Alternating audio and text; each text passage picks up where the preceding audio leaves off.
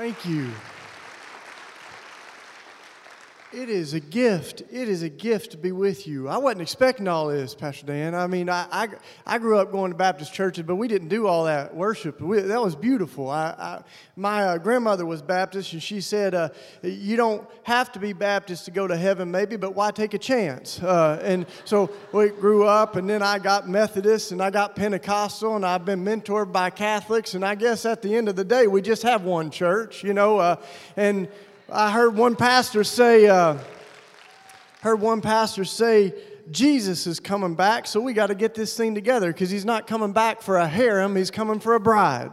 And and so, you know, as I think, part of what's been beautiful is we've been learning what it means to follow Jesus, and we have eyes to see wherever we, we find God at work. And uh, growing up in East Tennessee was great. I, I felt loved in the church, and uh, but I began to see a pattern in my own life that every summer we'd go to these retreats and have a spiritual high, you know, and we'd come to the altar and get born again. Then we'd go the next year and get born again again, you know, and I... I did that six or eight times. Uh, if you haven't done it, I highly recommend it. You know, but but at the end of the day, uh, I began to realize there's got to be more than being a Christian than just getting born again again every year, uh, and and it's got to affect and get integrated into our soul and into our whole life. You know that. Uh, Uh, my friend Tony Campolo says, yeah, a lot of times we come to the altar singing just as I am, and we leave just as we were and keep living just like we always have, you know. And I started to see that in my life, that I believed Jesus was the Son of God, died for my sins, rose from the dead, but it wasn't necessarily affecting the way that I live. I began to see that you can be a believer in Jesus and not follow him, not do all the things he said. And, and so I started reading the words of Jesus. And uh, I got to admit, it messed with me because I was such a good kid, made straight A's, went to Sunday school every week, you know. I was prom king. It was a small town, you know, uh, but I... I began to read the things that Jesus said, and it messed with me. You know that Jesus said, if you want to be the greatest, become the least. And I started to wonder if I was after all the things that Jesus said. You know, if you uh, you should not worry about tomorrow, live like the lilies and the sparrows. And I didn't know what that meant for my retirement fund. You know, I didn't know what that meant for my future. It seemed Jesus saying, love our enemies. What's that mean in a world of Al-Qaeda and ISIS? What does it look like? What would what would the world look like if we read the Gospels again and just said, what if Jesus meant the stuff he said? What if he meant the stuff he said? And that's what we started doing. And and I uh, I moved into Philadelphia. Uh, I studied sociology and I studied the Bible. I like how Carl Barth said we got to read the Bible in one hand, but we got to read the newspaper in the other hand, because our faith has to connect to the world that we live in, that we can't just promise people life after death when a lot of people are asking, is there life before death? Like, does our gospel have anything to speak into the pain and the injustice that people uh, have right now? And I mean, I'm, I, don't get me wrong, I'm excited about the afterlife, and we'll party like there's no tomorrow, and there won't be, you know. Um, but at the end of the day, I, I don't think that Jesus just came to prepare us to die, but to teach us how to live. And that uh, Jesus, as he talks about the kingdom of God, it's not just something we hope for when we go up, but something that we're to bring down while we live, right? That we're to bring the kingdom of God on earth as it is in heaven. And I, I believe for me, that meant that I, be, I had to begin to see the world with new eyes. I had to see the possibilities of God's kingdom breaking through the brokenness of this world, the possibility of people being loved back to life again. And so this story, uh, you know, as we moved into North Philadelphia, one of the first memories I had was uh, we would walk to the store to get food. And in order to get to the, the grocery store, we, we had to walk down Kensington Avenue, which is a troubled street. It's a, a, a street that's notorious for drug trafficking and, and prostitution. And so one day, we're, my, my community mate, we're walking down the street together, and uh, on our way to the store, I was propositioned by this woman on the avenue. That was awkward. Hadn't had that happen a lot in East Tennessee, so I, I just kind of said no, and we went on to the store and came back to the house, and we start to unload the food that we had gotten, and I noticed that the bag of bread that I had picked out had a little rip in the side, and all the bread was kind of crusty and stale. And my friend says to me, uh, she says, "Oh, that's okay, I've got the receipt, we'll just go back." I'm like, awesome, you know, we're going to have to walk back. Uh, so we walk back, and uh, we got our receipt, and we, we go and exchange our bread, no problem. But then on the way back, I saw that woman, that same woman. She's down in the alleyway, and she's just hunkered down, shivering in the cold. And we knew that we couldn't just pass her by. You know, we, we went down and we started talking to her, and we asked her her name, and uh, uh, she just started pouring her heart out. And, and then we, we could tell that she was cold, so we said, "Yeah, if you need a s- safe place to come back to, we've got a little uh, house around the corner. You can come to it and you can rest if you need to. If you need somebody to talk to, we're there for you. If you're hungry, we got some good food, got some good bread." You know, and, uh, and she comes back and she walks back to the house with us, and as soon as she walks in the door, she just falls apart. She just starts weeping and weeping. And then my friend Michelle is just holding her in her arms, rocking her back, back and forth. But as she, she kind of gathers herself, she, she looks up and says the strangest thing. She goes, "You guys are Christians, aren't you?" And I check my T-shirt. I'm like, no. Uh, and, uh, I mean, we don't have a sign outside, you know, flashing repent or burn. Like, there's nothing. I was like, "How did you know, you know?" And she said, she said, I, I know because I can see it in your eyes. She said, "I can feel it in your heart." She said, "I used to be so in love with Jesus that I used to shine like the stars in the sky." She said, "I was so in love with God, I had a fire inside of me." And then she said, "But it's a cold, dark world. I've lost my shine on these streets. This world has killed the good in me, and I don't feel that fire anymore." And we, we wrapped her arms around her. We prayed that she would uh, hear that whisper that we all need to hear, that she's beloved, she's beautiful, and she would feel uh, the, the love of God light a fire in her again. And, and, and then she left. And weeks and weeks passed, and you know we didn't really think uh, we, we didn't think we'd see her again. But then one night there was a knock at the door. It's pretty late, so we answered the door, and she just jumps in the house. She's like, "Hey!" And I didn't recognize her. I'm like, "Whoa, do we know each other?" You know, and she's like, "Yeah, you just don't recognize me because I'm a new woman." She said, "I am on fire again." And she said, "God's love has lit something in me again." And then I knew who she was at that point. And uh, and then she said, "I wanted to come back and say thank you, and I wanted to give you a gift." And then you could almost see, like, you know, uh, her backpedal a little bit, and she said, "But I, I got to tell you, I lost everything I had on the streets except I smoked a lot of cigarettes. And I always collected the Marlboro miles from the sides of the cigarette boxes because you can trade them in for stuff." And she said, "Hold on." Goes out to the car, and she comes back with this shoebox that I can tell is just bubbling over with Marlboro miles. And she's like, "They're yours." I'm like, awesome. I'll get me a Marlboro T-shirt or something. That'll be great. Yeah, my mom will love that. You know, and, and uh, but then I, I came to find out, I think it's one of the greatest gifts I've ever been given in my life. You know, that I held on to those. And, and I would actually I come to find out they make really good page markers for your Bible. That's what I use that for. And every time I open up the Word of God and I see my Marlboro mile, I'm reminded that we have a God that is loving people back to life again. That that is what God does. This is a resurrection story, right? This is a love story. And I don't know where we get it wrong. I, I mean, I think we've lost the, the, the this vision of love and grace and possibility and redemption and resurrection that's so at the heart of the Bible story. I mean, a few years ago, you may have seen this study, the Barna Research Group, right, with a big polling company uh, in Christianity. They went to every state in the United States, and Barna asked young non-Christians, "What do you think of when you hear the word Christian? What comes to mind?"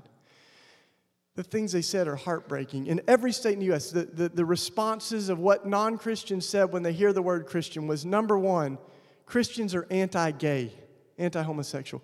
Number two, Christians are judgmental. Number three, Christians are hypocrites. I'll stop there because the list doesn't get much better, right? That we're irrelevant, we're out of touch. And the things that they said, it broke my heart because I thought of what did people walk away with after they met Jesus. And I'm pretty sure they didn't walk away scratching their head saying, why doesn't he like gay folks? You know, like they, and, and what I what I saw as I read that list, I didn't see the fruits of the Spirit, right? And the very thing that Jesus said, they will know that you are Christians by, which is love, didn't even make the list. And it broke my heart as I thought we've become so often known more for who we've excluded than who we've embraced, more for what we're against than what we're for. And it's time that we have new eyes again, you know, that we see through the eyes of God's love and God's grace. And that's why I love you when you when we read the Bible. It, it, I don't know how we miss it. Like I, I learned things. So uh, in Sunday school, you know, David is a man after God's own heart on good days. But he had some bad ones too, right? Like you read two chapters of the Bible and David breaks pretty much every one of the Ten Commandments, right? He ends up committing adultery. He lies about it. He he ends up, you know, he's coveting his brother's wife. He ends up uh, having her husband killed.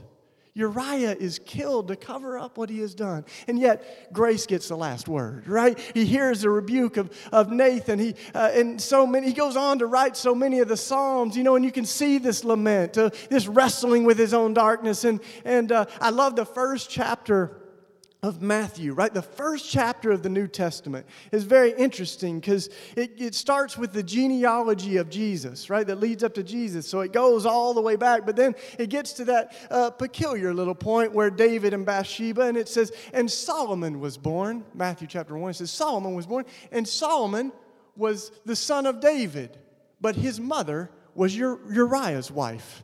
It's kind of like a gospel joke, I think, right? It's like, don't forget, that was a mistake, right?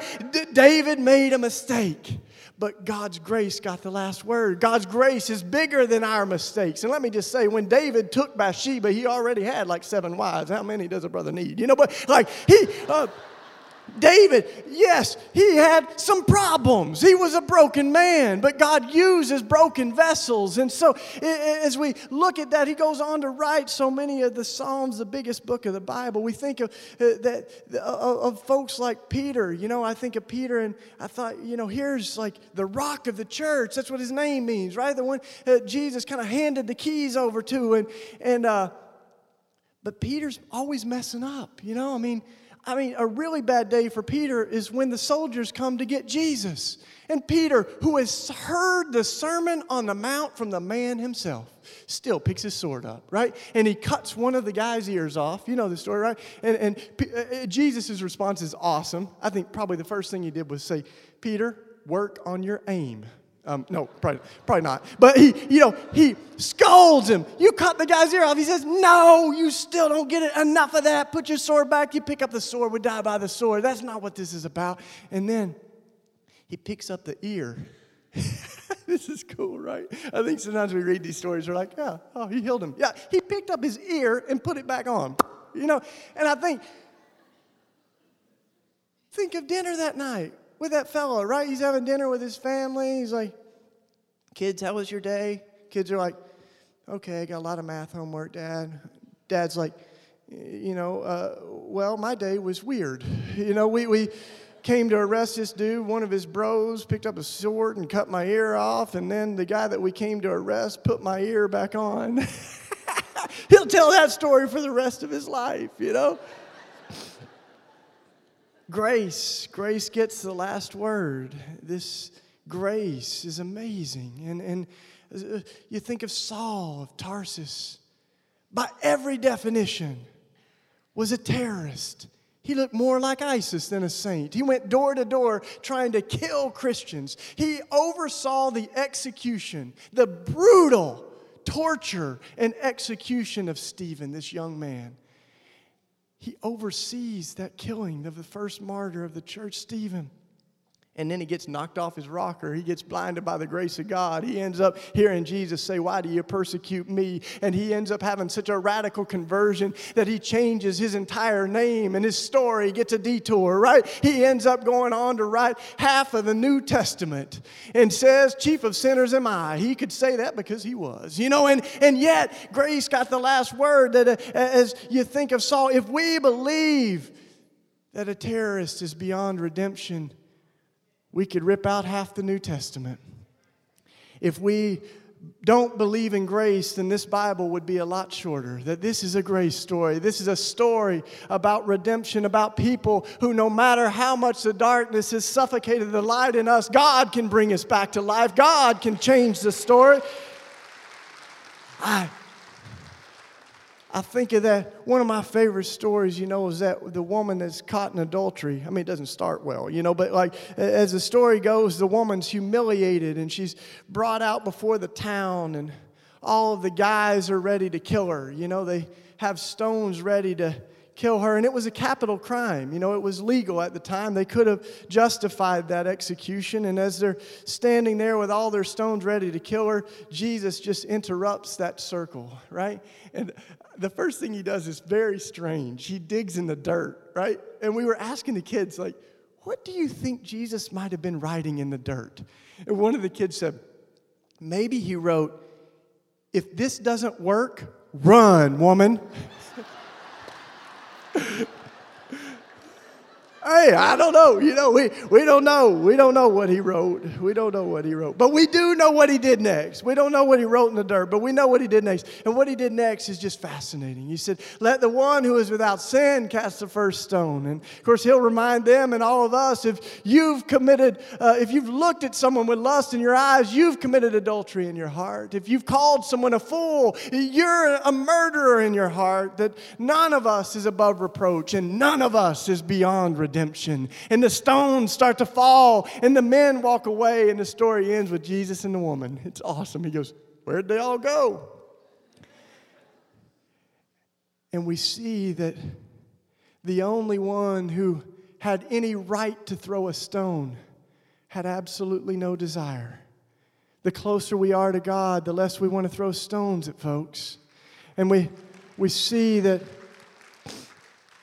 you know, as I think of how we've gained uh, some of the reputation that we have in the world, I think some of it is that we've been quick to point fingers at other people, you know, and I, and then we have been seen, we've, we've kind of pretended that we're perfect. And I don't think that the world is looking for a perfect church, but I think they're looking for an honest church, a church that says, yes, we're trying to follow a holy God and we're not perfect. And yet this is not about perfect people. It's about imperfect people falling in love with a perfect God. And it's that grace that changes us.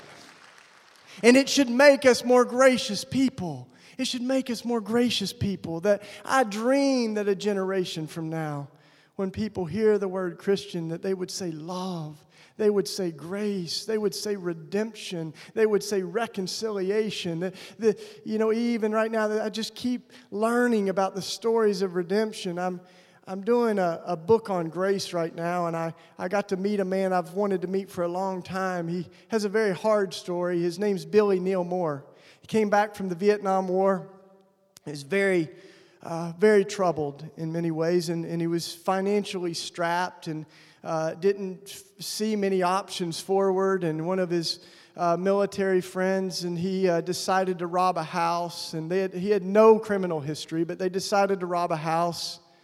And then uh, as they were robbing the house, the homeowner was killed. Billy felt the burden of the guilt and responsibility and shame of that, and he actually wanted to kill himself. He said, I, how can I live with what we've done? If I could push the button on my own execution, I would. In fact, he tried to hang himself.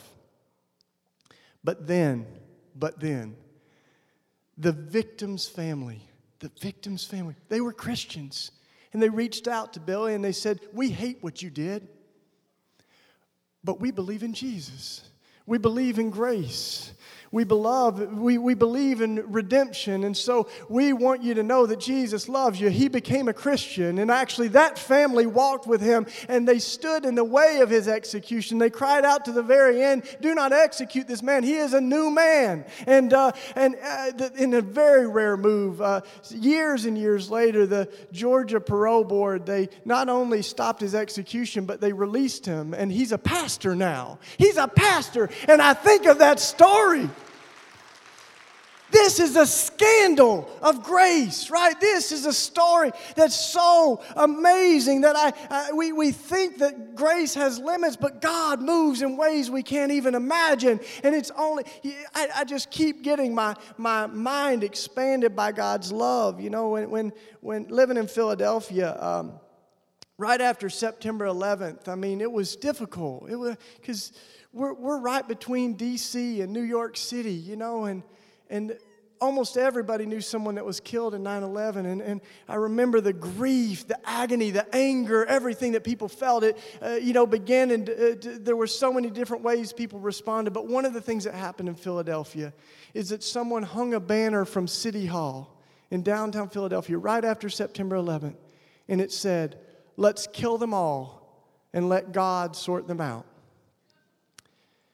But then I began to hear other responses. I began to hear the stories of so many Christians. Uh, in fact, some of the, the families that uh, uh, were victims in nine eleven, they got together as a support group to grieve together. And these were families that lost their immediate loved ones, their mothers, fathers, their children, their husbands and wives. They got together to grieve. But then as they began to see uh, the, the kind of spiral of violence, and, and, and they, they began to say, our grief is not a cry for war. And they went over to Afghanistan and Iraq. And Brother Dan, that's part of why I changed my hair. I had to go to Iraq and Afghanistan. I joined those families. And when I went over, they said, uh, you might need to cut your hair. I said, oh, because they'll know I'm American? They said, no, they'll think you're with Al-Qaeda. I said, well, get the scissors, you know. And uh, so we went, and uh, I went, I, everything that I was hearing, it looked like Jesus, right? Jesus saying, blessed are the merciful, blessed are the peacemakers, love those who hurt you. I thought, I don't know what that means, but I want to know. And I went to Iraq, and I, we weren't sure what we were going to expect. I've been over in that area several times now, but the first time I went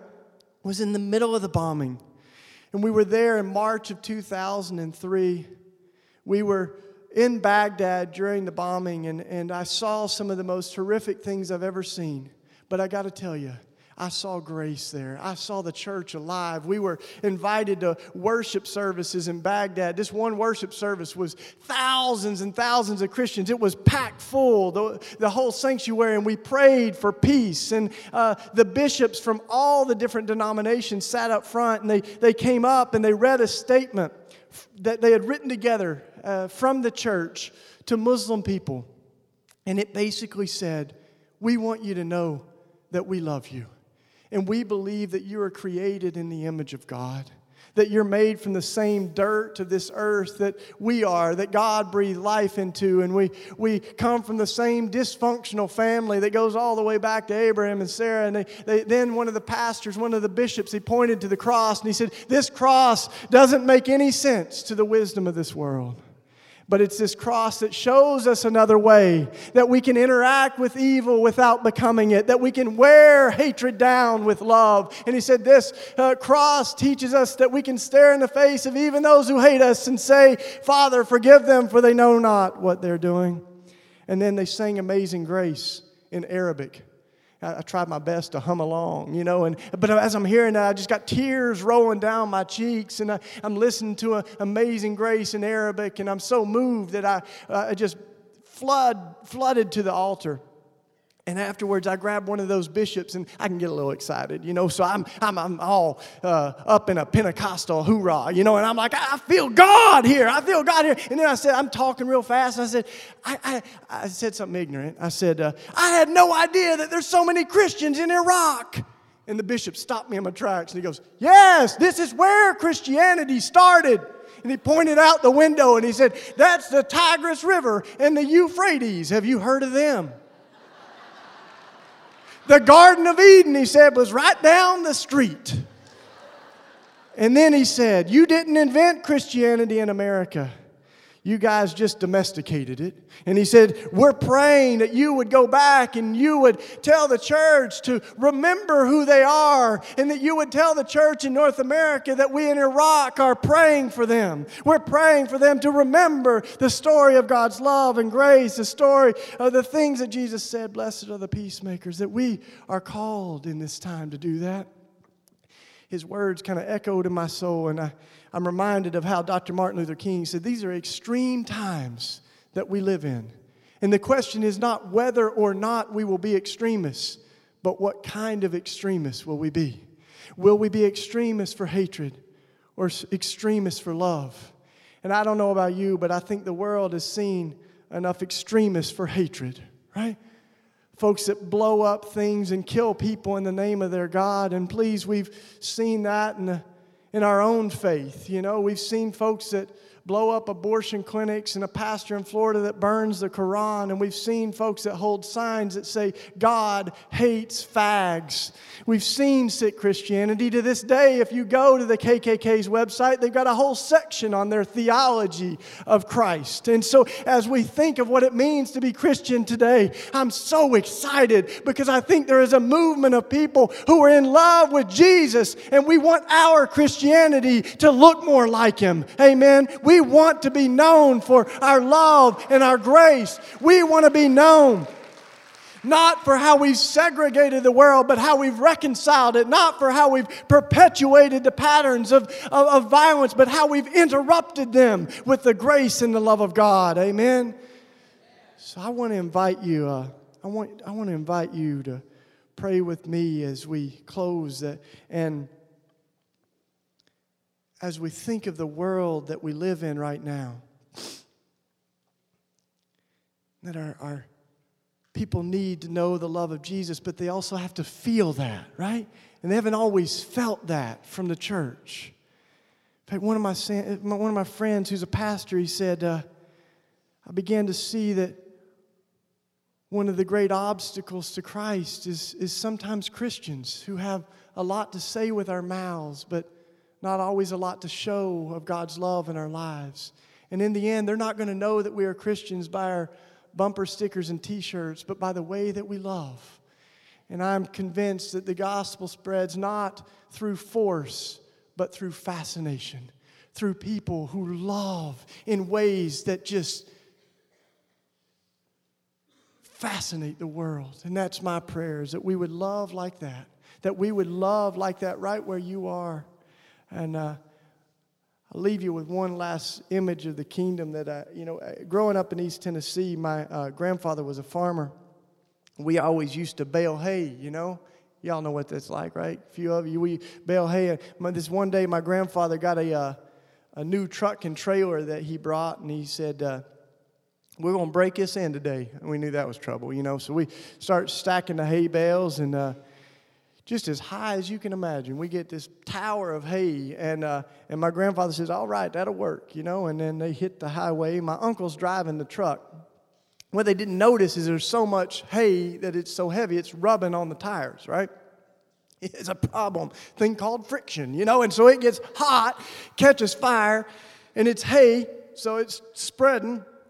They're driving along, listening to their bluegrass, just, you know, people are waving, and my, my uncle's like, oh, that's Henry. Hey, buddy. You know, and they're driving along. And then they look in the mirror, and my, my grandfather sees it. He's like, oh, gosh, you know, we got fire. We got fire. And there's just inferno behind them. And they they, uh, they they they start to talk. What are we going to do? What are we going to do? And my, my uncle just told me they thought about driving the truck into the lake. And they're like, no, it's brand new. We got to do better now. You know, and so they, uh, he said, so then we decided we'll just shake it off. You know, so they just shake it off. And they're, they're trying to shake it, and the hay bales are falling off. And um, they're catching fields on fire. And um they're being followed by fire trucks, and they're putting the fires out, and eventually they end up taking care of that mess. And my grandfather told me that day, um, after he got out of jail, um, no, I'm just, I'm just kidding. He said, we caught half of East Tennessee on fire this week. And I thought, that's what it looks like to live the kingdom of God, right? Not that we should be pyromaniacs, but that we should live in a way that leads a trail of God's love behind us, right? That we we we share the fire we shine, like we shine God's love, that we carry the light of God into the world. So that's my prayer for your community. And it's been amazing to hear the stuff that you're already doing and that you're going to do. And so as we pray, I want to invite you to stand up. And uh, we're going to do something a little different, but I, I promise it won't get that weird. Uh, is I want to invite you, rather than, a lot of times we focus on the altar, I want to invite you to do just the opposite and focus out there. So just turn towards the wall nearest to you. Y'all on the balcony, just turn a one eighty around. Y'all over here, face one of the walls. And as we look at out there, let's remember this morning that we have a world out there that is broken and hurting, that there is a contagion of violence in the world. Sin, racism, inequity, loneliness, lust, greed is rampant in our streets and in our own hearts. As we look out there, let's remember today that God is not saying to a hurting world, come find the church. But God is saying to us, go ye into all the world. Go into the streets. Go into the prisons. Go to the ends of the earth and carry God's love. So we pray today, oh God, that fire would come out of this place.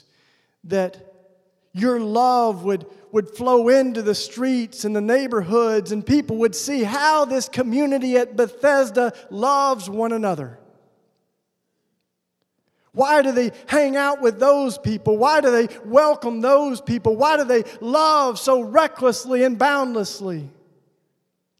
We pray that your kingdom would come and your will would be done on earth as it is in heaven, in Texas as it is in heaven, in Nepal and Iraq and all over the world. We pray for your kingdom, and we pray that we might be your body, that we might be your hands and your feet to love this world around us, to, to see people come back to life again, because yours is a grace story, a resurrection story, a redemption story, oh God.